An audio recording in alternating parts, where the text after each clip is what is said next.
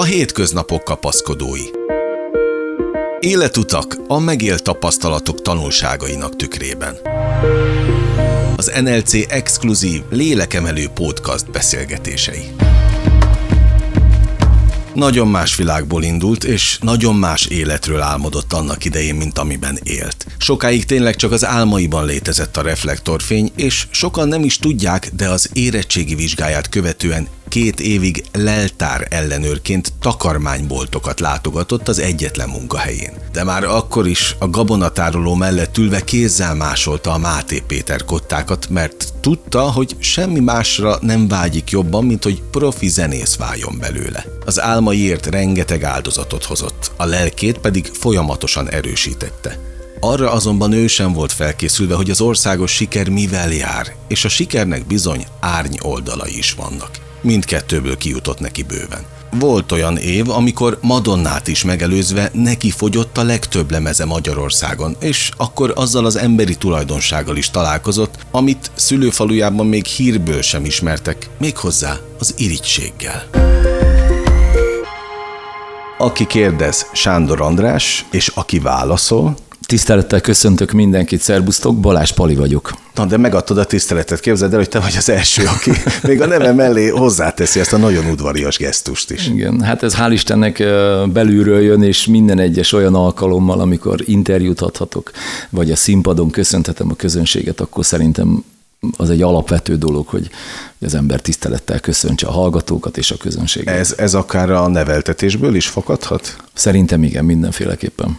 Azt nagyon sokszor kérdezték már tőled az elmúlt években ezt a bizonyos hamuba sült pogácsás effektus, tehát hogy a szegény legény elindul egy nagyon pici falu, pici keskeny utcájából, telegerendásról. De annak a lélek tanáról azért kevesebbet nyilatkoztál, hogy ott, ott konkrétan mi volt benned, és mi volt az a belső hajtó erő, ami, ami végül arra késztetett, hogy azt a pici falut elhagyd? Talán olyan 17 éves koromban volt egy igazi olyan löket egy olyan dózis, ami gondolati szinten szerintem gyökeresen megváltoztatta az én jövőmet. Megtanultam minden olyan dolgot, amit egy településen egy falusi fiúnak meg kellett a szüleitől, tehát itt a gyümölcsös kertől kezdve a, a, a baromfik nevelésen át minden, minden, minden csinyát, bínyát az ilyen vidéki életnek, viszont én egy teljesen más életet szeretnék élni. És akkor volt nekünk egy ilyen általános iskolás osztálytársaim által által alapított amatőr rockzenekarunk, és abban az időszakban volt a Magyar Televízióban az Ász című műsor, ami ugye Geszti Péter vezetésével járta az országot hónapról hónapra, és úgy alakult, hogy az egyik hónapban Békés Csabán jártak, és hát a, a megye, a város népszerű, fiatal, feltörekvő művészei szerepelhettek, és volt egy zenekar, akikkel majdnem egy időben kezdtük mi a, a, amatőr lelkesedésünket, és őket meghívták, és ők ott felléptek, és az akkor abban az időszakban ott egy óriási dolog volt, hogy valaki a magyar televízióban játszik egy fiatal feltörekvő zenekar, tehát egy maga a kánoán volt, és én megnéztem ezt a, ezt a műsort, és hát nyilván nagyon tetszett a zenekar, és egy picit így talán irigykedve is néztem, hogy úristen, ők már hol tartanak és ahogy vége lett a műsornak, édesapám bekopogott a gyerekszobám ajtaján, és azt mondta, hogy kisfiam, megyünk ki a gyümölcsös kertbe, én fogom metszeni a fákat, neked pedig össze kell szedni. Hát ugye, mint a jó nevel gyerek, nem mondhatott nemet az édesapjának, felöltöztem, és kimentem a kertbe, és elkezdtem szedegetni a levágott gajakat, és közben azon gondolkoztam, hogy teljesen más életet szeretnék élni. És akkor végig ott egy két és fél-három órán keresztül dolgoztunk, és nekem az agyam annyira ráállt arra, arra, hogy én egy más világot álmodok magamnak, és egy más világot álmodtam. Szóval talán innen indult egy olyan fajta belső hajtóerő, ami aztán akár a mai napig repített. Küzdelmes volt az az út, amíg te eljutottál a Balázs-palig? Minden nap egy, egy, egy óriási kihívás és egy küzdelem is egyben, egy harc. Én nem szeretem egyébként a harcót, mert abban van erőszak is. Én, én nem nagyon szeretem az erőszakot, tehát sem film szinten nem szoktam nézni, sem a hétköznapi életben, amikor olyan, olyan szituációba keverednék esetleg valami külső okból fakadóan, akkor én inkább el szoktam menni. Nyilván nagyon kevés alkalommal volt, de a küzdelem az igenis jelen volt. Én úgy gondolom, hogy azokért a, az eredményekért, amit az ember bármilyen területen elér, legyen az vállalkozó, legyen az sportoló, legyen az színpadi ember, közszereplő. És az én esetemben is iszonyatos energiákat kell mozgósítani, iszonyatos alázattal kell szolgálni a, az embernek a saját ügyét. E, nyilván nagyon sokszor, főként az elején, én is az utam elején, én egyedül voltam.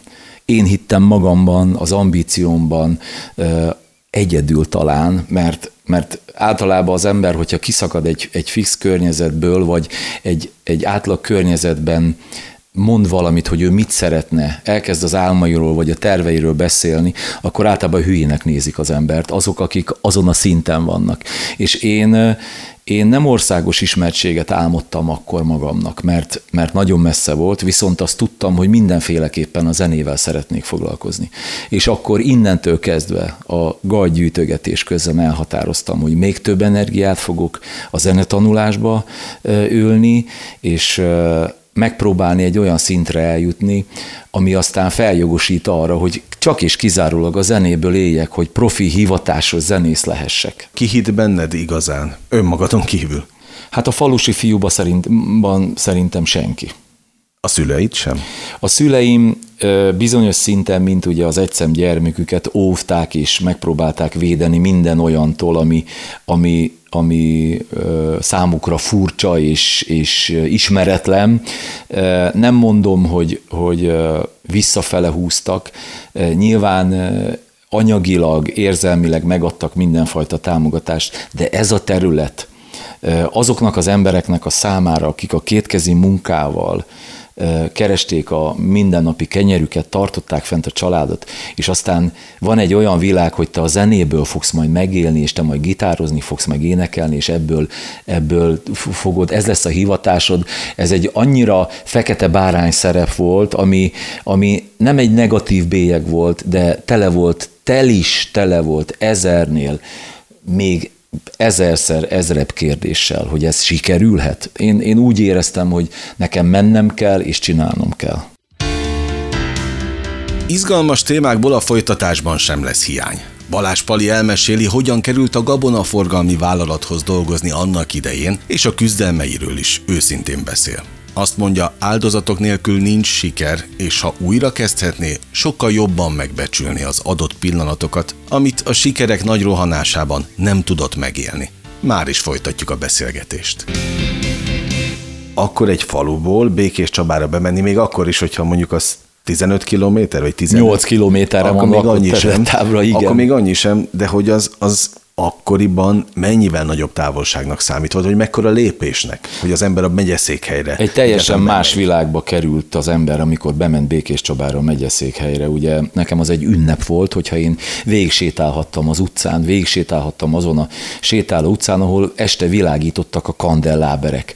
És engem ezek a kandelláberek így vonzottak. Azt mondtam, hogy, hogy telegerendáson is van, van az utcán világítás, de egy közvilágítás az, az, az olyan egy település, településen, amilyen, és amikor egy sétáló utcában meg van világítva a sok szép üzlet, és minden olyan színes, minden olyan nagy, az egy ilyen vidéki, egyszerű fiúnak, az egy, az egy olyan különös világ, egy ilyen bűvkör, egy, egy olyan, olyan, olyan valami, amit csak abban a környezetben tud megélni, és ez engem mágnesként vonzott. Én érettségiztem egy gépészeti iskolába, Orosházán, és utána két és fél évet dolgoztam nem a zenével kapcsolatban, a Békés Csabán a gabonaforgalmi vállalatnál voltam leltár ellenőr, ami egy ilyen irodai munka volt, és vidékre jártam. Békés megyébe végigjártam a 71 néhány települést, és az élet úgy hozta, hogy utána 5 év múlva, vagy 6 év múlva, nem is tudom pontosan ki, tehát ilyen 8 év múlva koncertező előadóként voltam ugyanazokba a városokba, igaz nem a gabonaforgalmi tárházába, a tábboltokba, a takarmányboltokba, hanem a műveledési házakba vagy a színháztermekbe. Óriási kontraszt az egész. Tehát például van egy konkrét ö, emlékképem, Szekhalmon voltam egy tárházban, egy hetet ott, ott laktam, a város szélén egy hotelbe, és a tárház egy ilyen gabonatároló, és akkor már teljesen rá voltam állva a zenére, olyan szinten, hogy a tárház oldalán az árnyékban másoltam kézzel a kottákat És emlékszek, hogy a Máté Péter elmegyek című dalát másoltam, és azon gondolkoztam, hogy este most hazamegyek, és ezt el fogom énekelni, meg fogom tanulni gitáron, és már három-négy-öt nap múlva már fejből kell, hogy tudjam. És, és aztán rá mondjuk nyolc évre Szeghalmon el tudtam énekelni azt a dalt. Nyolc évet kellett Körülbelül, még várni? Igen, igen, igen. Körülbelül úgy alakult a, a pályafutás, hogy ugye 96-tól kezdtem el 97-be a megyébe járni, durván annyi idő telt el. Úgyhogy nagyon érdekes volt elmenni ott a tárház épülete mellett a művelődési házba, hogy mi most koncertet fogunk adni. De óriási élmény. Amikor a hamuba sült pogácsa a téma, akkor ugye általában a mesékben is úgy van, hogy elindul a szegény legény, vagy van hamuba sült pogácsa, vagy nincs, eljut a vágyott célig, és aztán nem beszélnek arról, hogy milyenek a hétköznapok, milyen azt átélni. Szóval arra vagyok kíváncsi most veled kapcsolatban, hogy amikor csak tervezted a későbbi életedet, amikor még nagyon vágytál rá, akár a kétkezi munka közben, akár abban a szituban, amilyenben annyira nem szerettél lenni, na ahhoz képest milyen volt később megélni? Milyen volt maga az út? Erre vagyok kíváncsi. Az út az olyan volt, hogy minden nap küzdöttünk, harcoltunk az álmainkért, ahogy a, a, ebben a beszélgetésben az elején is említettem, de olyan erős volt a fordulat, az ambíció és a hit, hogy a megélt pillanatokat az ember nem tudta százszázalékosan testileg, lelkileg átélni. Mert jött a holnap, jött a holnap után, tehát így visszagondolva az elmúlt két és fél évtizedre, az utóbbi három-négy-öt évet kivéve, azt kell, hogy mondjam, hogy az egyik, egyetlen egy dolog, amin, amin biztos, hogy változtatnék, hogy ezerszer jobban megélném az adott pillanatokat, és ha visszatekerhetném az időkerekét, akkor ezerszer jobban megélném, és még jobban megbecsülném azokat a pillanatokat, amikor az ember már ünnepelt előadóként lehetett a színpadon, és azzal ajándékozta meg a közönség, amivel megajándékozott engem. Egy barátom mondta azt, hogy engem a vállukon hoztak fel Budapestre a, a rajongók, a közönség a televízióban. Nyilván ismét ugrottunk egy jó nagyot, de abban az időszakban, amikor, amikor még még telegerendásiként, vagy már Békés Csabaiként kezdtem el tervezni a következő időszak lépéseit, akkor is ugyanolyan áldozatokat hoztam. Például voltam ki Németországba akkor egy gitárt megvenni, vásárolni, szerettem volna egy olyan gitárt venni magamnak, ami a mai napig megvan, és most arrébb tettem a, a fotelomba egy picit, hogy ami, ami az enyém, és csak nekem van olyan, és ezért négy napot voltam Berlinbe vonaton, és egy pingpongasztal alatt aludtam, ami, ami azt gondolom így egy 20 éves fiatal számára akkor egy elég nagy kihívás volt, de átmentünk a falon is. Az áldozatok fontosak egy ember karrierében, vagy karrierjéhez? Meggyőződésem, hogy elengedhetetlen. Tehát áldozatok nélkül még akkor is sokszor szerintem a környezetébe úgy tűnik nagyon sok mindenkinek szerintem egy, egy olyan embernek, aki mondjuk a saját területén sikeres, hogy neki minden olyan könnyű. És én azt mondom, hogy minden áldott nap az ember hoz valami áldozatot. Balázs Pali az NLC lélekemelő podcast beszélgetésének vendége, akivel a következő blogban a személyiség fejlődéséről beszélgetünk. Kiderül, hogy az előadó járt-e valaha pszichológusnál, vagy a manapság oly divatos kócsoknál. Mesél a siker árny oldalairól, az irítségről, és az éveken át teherként cipelt hosszú hajáról, ami évtizedekig beszédtémát szolgáltatott. Azt már csak zárójelben jegyezzük meg, annak ellenére, hogy a zenei életben számos zenésznek volt még rajta kívül hosszú haja. Jöjjön hát ennek a lélektana. Egy vidéki fiút de nem csak vidékit, szerintem a Budapestit sem készítik fel előre, hogy ez a szakma mivel jár. Nem tudhatja, hogy hogyan kell a sikert megélni, nem tudhatja, hogy hogyan kell a kudarcot megélni, a támadásokat. Segítette bárki neked? Igazán nem. Én úgy gondolom, hogy a mai napig ezt folyamatosan tanulom. És azt a hitvallást szoktam így magamba sokszor átgondolni, hogy minden nap egy tanulás is egyben. Tehát amik, amikről az előbb beszéltél, hogy a sikert feldolgozni, a kudarcot feldolgozni, tehát iszonyatos nehéz, és én nagyon sokszor egyébként érdekes módon magamba zárkózva, sokszor a szállodai szobába is, amikor mentünk nap mint nap, hétfőtől csütörtökig művelődési házakba, színháztermekbe, zenekarral utaztatva 11 néhány embert, én mindig egyedül aludtam és megpróbáltam egyedül feldolgozni az aznapi sikert, és felkészülni a holnapra. Aztán a holnap utára, majd az azutára, lehet, hogy könnyebb lett volna. Akkor még ugye itt a 90-es évek eh, közepén, 2000-es évek elejéről még nem voltak ilyen kócsok, meg, meg pszichológusok. Nem beszéltünk eh, ilyenről a De jártál Én nem jártam sehova. Se, én, most sem? Nem, nem. Én úgy gondolom, hogy én rendelkezem olyan belső intelligenciával és olyan belső érzékkel, hogy én ezeket magamba fel tudom dolgozni. Aztán, hogyha mégsem, akkor lehet, hogy majd szakemberhez fogok fordulni, de nem mondom, hogy egy nagyon tapasztalt és egy nagyon bölcs olyan embernek a jó tanácsai, akik akire én felnéznék, akiben valóban voltak, lettek volna megélt hasonló élmények. Egyébként volt néhány, aki Szabó Gábort említeném, aki, aki, aki azért nekem nagyon sok hasznos tanácsot adott. Ő ugye az első emeletben volt a basszusgitáros, és ő volt az IMI lemezkiadónál akkor a művészeti vezető, amikor engem 99-ben leszerződtettek. A Gábor nagyon sok hasznos tanácssal látott el, de nem voltunk egymás életébe a mindennapokban, ezért nyilván ő sem fogta napi 24-ben a kezemet, és mondta, hogy figyelj, most balra fordulj, most jobbra, most ettől ne félj, most bátor legyél, ilyen legyél, olyan legyél. Ezeket nekem mind meg kellett tanulni. Persze, léptem kátyúba nem egyszer, nem kétszer, sokszor, viszont arra törekedtem, hogy amiben már beleléptem, abba még egyszer ne tegyem ugyanazt. Úgyhogy talán kimerem jelenteni, hogy ugyanabba a kátyúba nem léptem bele kétszer, de azért lépegetünk a kátyúba is. Lelkis vagy nagyon? Szerintem igen. Az átlagnál úgy gondolod, hogy lelkisebb? Szerintem, vagy érzékenyebb? Uh, igen. Én egy nagyon nagy változáson mentem szerintem keresztül. A hozzám közel álló ismerőseim néhány olyan ember, aki, akik már 20-25 éve ismernek, azt mondják, hogy az elmúlt 4-5 évben valami, nem tudni, hogy mi, de egy olyan, olyan változás állt be az életemben, hogy, hogy nyitottabb lettem a világra, ezerszer elfogadóbb, és azt, azt kell, hogy mondjam, most, most kimerem jelenteni 2021-ben, hogy bátran, hogy én, én egy százszázalékosan elfogadó ember vagyok. Régen ez nem így volt, otthonról nem ezt hoztam, ott, ott, ott megvoltak a, annak a közösségnek a maga szabályai, és ott ha fekete, akkor fekete, ott nem lehetett fehér, a fehér az már nem volt jó, és, és most ebben az űrzavaros időszakban, amilyen a világ mindennek köszönhetően, én úgy gondolom, hogy az egyik legnagyobb fegyver talán nem is fegyver, hanem szerintem a legnagyobb, egyik legnagyobb érték, az elfogadás. Az, hogy, hogy mindenki csinálja a dolgát, én, én azt mondom, és, és nem baj, hogyha mellettem elszáguldozik a zenei pályán valaki más.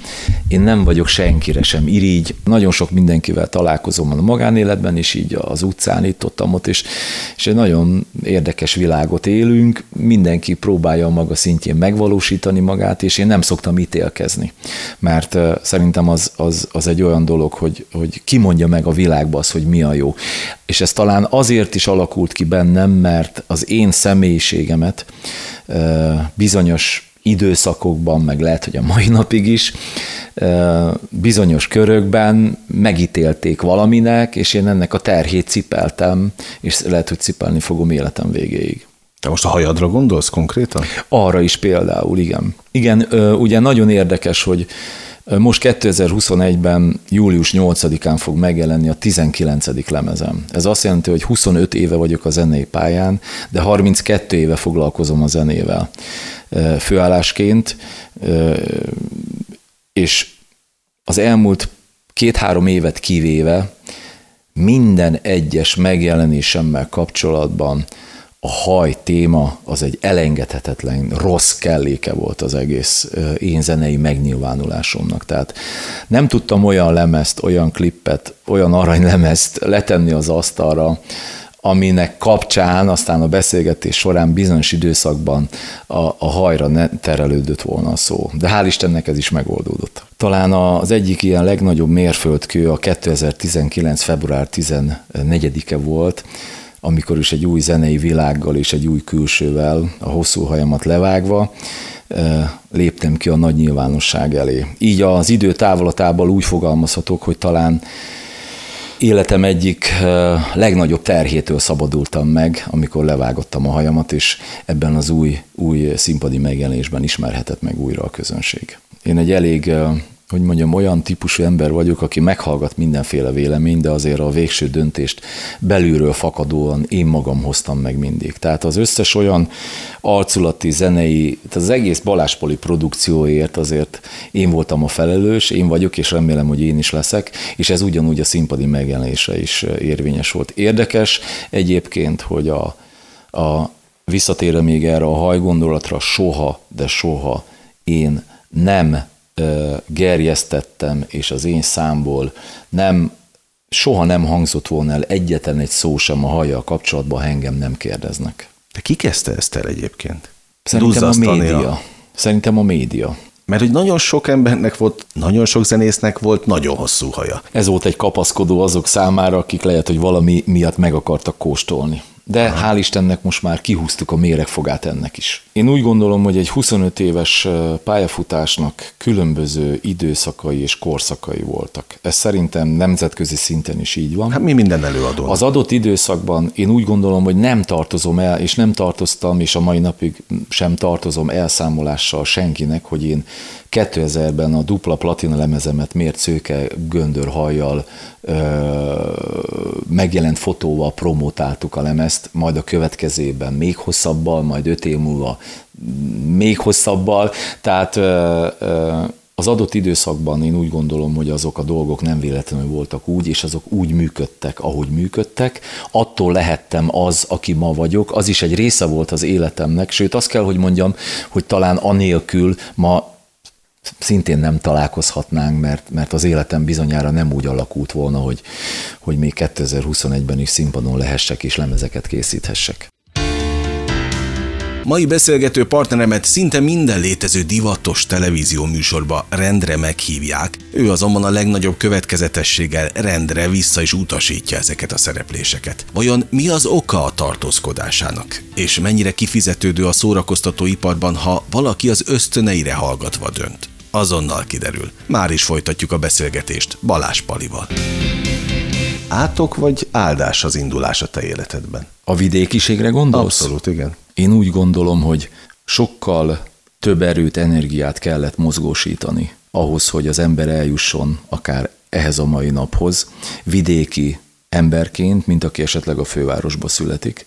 Ebből a szempontból lehet, hogy átok, Büszke lehet az az ember szerintem, akinek nincsenek kisebbségi, vagy nem voltak akár az élet bármelyik időszakában komplexusai, kisebbségi komplexusai. Az érté- értékrendek, az ambíciók, az, hogy vidékről nem potyan semmi az öletbe. Tehát, hogy amikor följött az ember Budapestre, akkor a Budapest lakott terület táblánál összerándult a gyomra, hogy úristen, biztos el fogok tévedni, biztos nem fogok odaérni a hangszerboltba, nem fogok odaérni a, a lemezkiadóhoz, vagy, vagy akárhova, mert ugye a, a Budapest az olyan, mint egy méhkas egy vidéki ember számára, hogy, hogy mindenből nagyon sok van, minden olyan nagyon nagy, és egyáltalán nem tudod magad e, hova helyezni az adott pillanatban, hogy hol kell jobbra-balra fordulni, és itt teljesen más emberek is élnek egyébként, nem is emberek szerintem.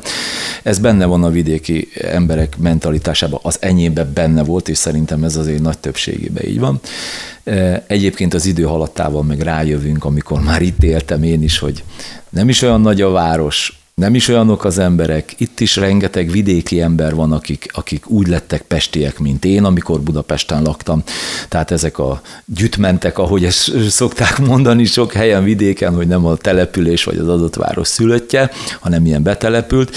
Úgyhogy ebből a szempontból aztán ugye itt kiegyenesedtek a dolgok, viszont ö, áldás azért, hogy, hogy az emberben még jobban felerősödnek azok az eredmények, amiket elért. Tehát, hogyha én Budapesten születek, és egy olyan környezetben növök fel, olyan barátok lettek a lemezkiadó vezetői, akikkel én a óvodába együtt voltam, vagy az általános iskolába, vagy a bölcsödébe, akkor sokkal könnyebben kinyílik egy ajtó minden területen.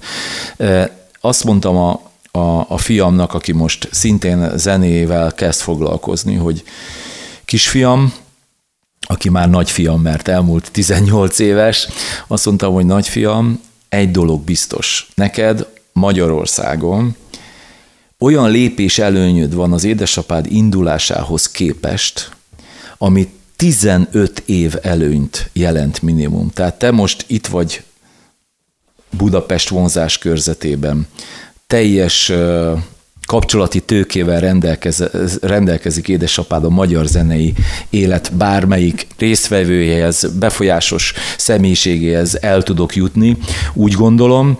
Nyilván ő ezt nem akarja használni, csak ezt a fajta 15 évet, amíg én felkerültem Budapestre, azt iszonyatos energiák mozgósításával és alázattal és küzdelemmel és éjszakákon át agyalással, forgolódással, izzadt álmokkal lehetett elérni. De az megvan most ugye, hogy ha te mondjuk most indulnál te kivinnéd a telefonodat, vagy akár ki se kellene vinni az udvarra, ott a szobában elgitároznál bármit, covernek hívják igen. ezeket a verziókat, igen, amikor igen. elénekelsz valamit, és öt perc alatt sztárrá válhatsz, ha jó a produktum, és elkezdik osztogatni a közösségi oldalon. Igen, vagy egy leszel a sok közül, akit nem vesznek észre. Tehát az én is, nekem, az is benne van, nekem, de az nálad is ott volt azért az nekem, nekem óriási hálával tartozom a Jóistennek, hogy engem a piac ö, emelt fel. Óriási különbség ahhoz mérten, hogy valakit esetleg egy csodaproducer, egy, egy több millió forintos büdzséből elkezd megfejteni, kitalálni, hogy milyen cipő, milyen haj, milyen dal, milyen szöveg, szőke, szőke haj, rövid, hosszú, és rengeteg az egész brandet megteremteni, én elkezdtem valamit ösztönszerűen csinálni, és a, a piac a segítő pontosabban az igénylő jobb kezét e, nyújtotta felém, és én abba belekapaszkodtam, és azt gondolom, hogy a mai napig együtt vagyunk.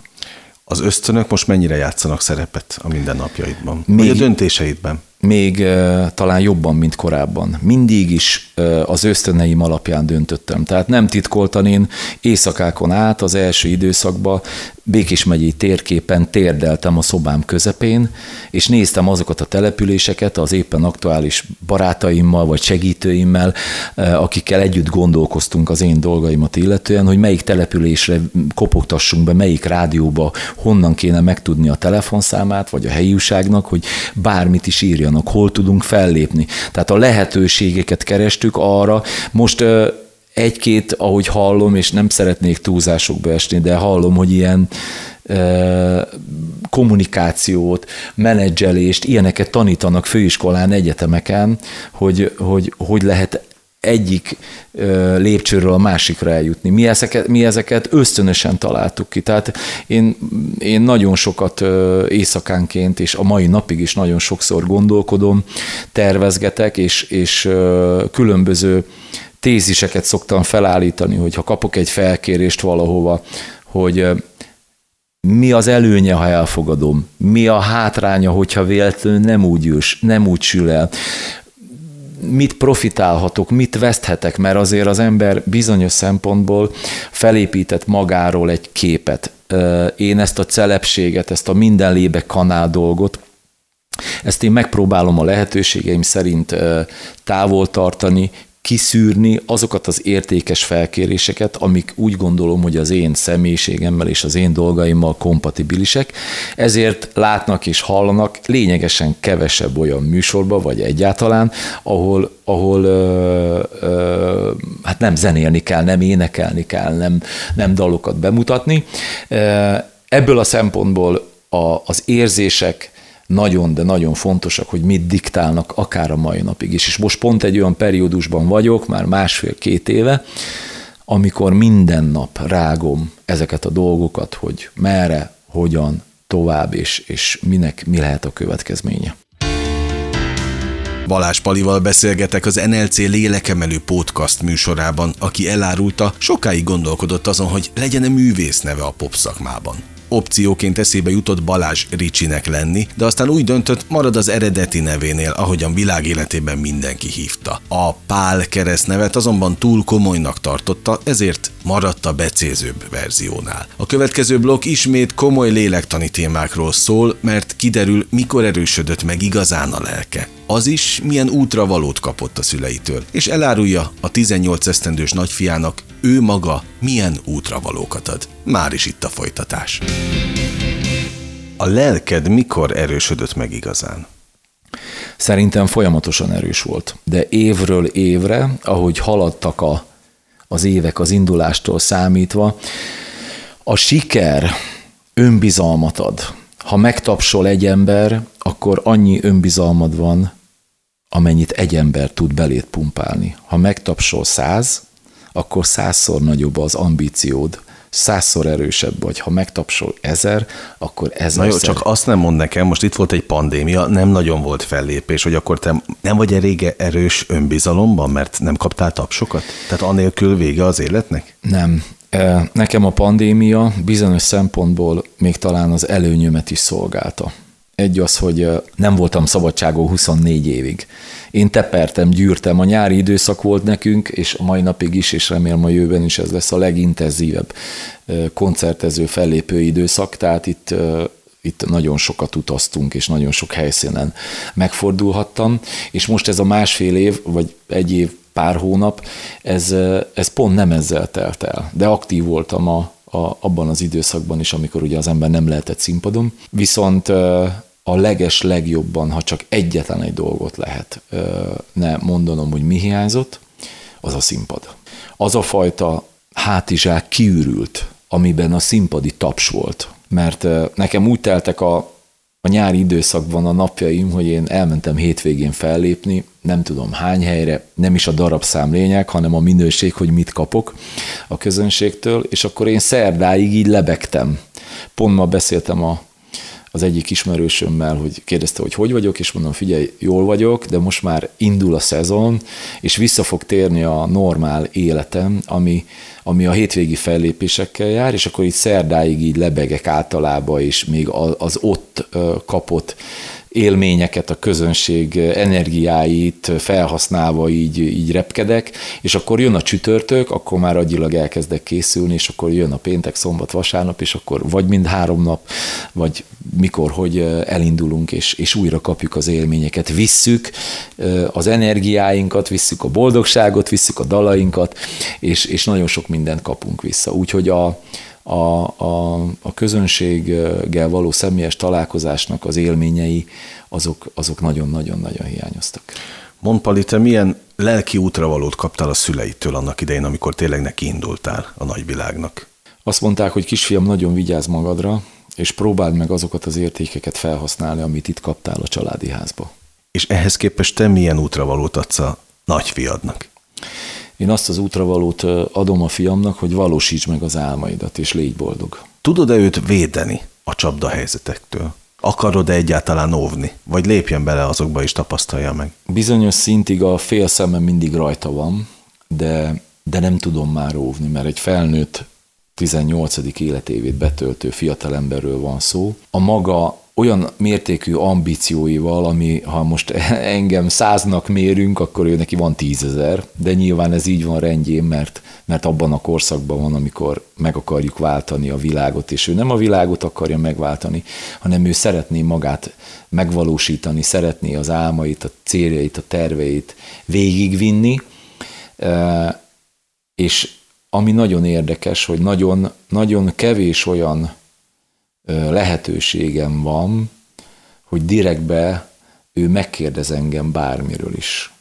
Az ő életútját, az ő jövőjével kapcsolatban. Ez zavar téged? Nem zavar, tudomásul kell vennem és tudomásul is vettem. Először nagyon furcsáltam, hogy, hogy itt vagyok az életem az ő szempontjából is egy nyitott könyv, tehát hogy mi nagyon bizalmasan tudunk beszélni mindenről, anyagi helyzetről, sikerről, kudarcról, álmokról, célokról, mindenről, tehát benne vagyunk egymás életébe, nem mondom, hogy 0-24-ben, de azért nagyon sok mindent tudunk egymásról. Ennek ellenére ő látom, hogy saját maga akarja a saját maga ötleteit a saját elvei alapján megvalósítani, amit, amit én tudomásul veszek, de mindig ott lesz a, a segítőkezem, hogyha szüksége lesz rá, de ismervén a karakterét azért ő is a végső esetben fordulna az én segítségem. Na jó, csak gondolj bele vissza, hogy téged hat lóval nem lehetett volna visszahúzni teleggerendásra. Pontosan ezért mondtam azt, hogy, hogy menjen és valósítsa meg az álmait. Rengeteg pofon lesz, és ő, ő még abban a periódusban van, hogy ő még igazán szerintem a édesanyja és a, a saját magam védelme miatt ő még nem kapott nagy pofont az élettől. Kapott már taslikat, meg ilyen sallereket, de olyan igazi nagy pofont, vagy egy olyan gyomrost, amikor az ember úgy összegörnyed, olyat még nem. Én már kaptam, bizonyára még fogok is kapni, de remélem egyébként, hogy már nem olyan nagyokat, vagy egyáltalán el fog kerülni, de ezeket a gyomrosokat, ha az ember túléli, és most nem akarok ilyen ócska közhelyjel élni, hogy ami nem öl meg, az megerősít, de igenis a kudarcok is megerősítenek, meg utólag visszanézni egy olyan időszakra, amikor ott voltál a szakadék szélén, és passzus, bele fogok esni, beleesik a karrier, vagy, vagy ez most nem, ez most nem talált be is, és most egy nagyon rossz periódus van. Onnan visszajönni. Az idő távlatából én azt mondom, hogy az egy igazi erény, és egy igazi olyan érték minden ember számára legyen az az élet bármelyik területén, bármilyen sikeres és bármilyen egzisztenciális állapotban, akár vállalkozóként, vagy, vagy alkalmazottként nemet mondani egy főnöknek azért, mert figyelj, én, én ezt nem akarom ezt a munkát csinálni ennyi pénzért, mert ki vagyok zsákmányolva, és összecsomagolni és eljönni, akkor lehet, hogy ezt nehéz megélni, de de nagyon sok ilyenből lehetett tanulni. Én, én nagyon sok olyan ajánlatra mondtam nemet, ami az adott pillanatban nekem az életemet jelenthette volna egyébként. De hosszú távon meg lehet, hogy a legnagyobb öngyilkosság lett volna. De nyilván, amikor az ember kapja a gyomrosokat, akkor azt, ha, ha túléli, akkor azok a gyomrosok azért, azért nagyon-nagyon jó jövőbe látó útmutatók is lehetnek.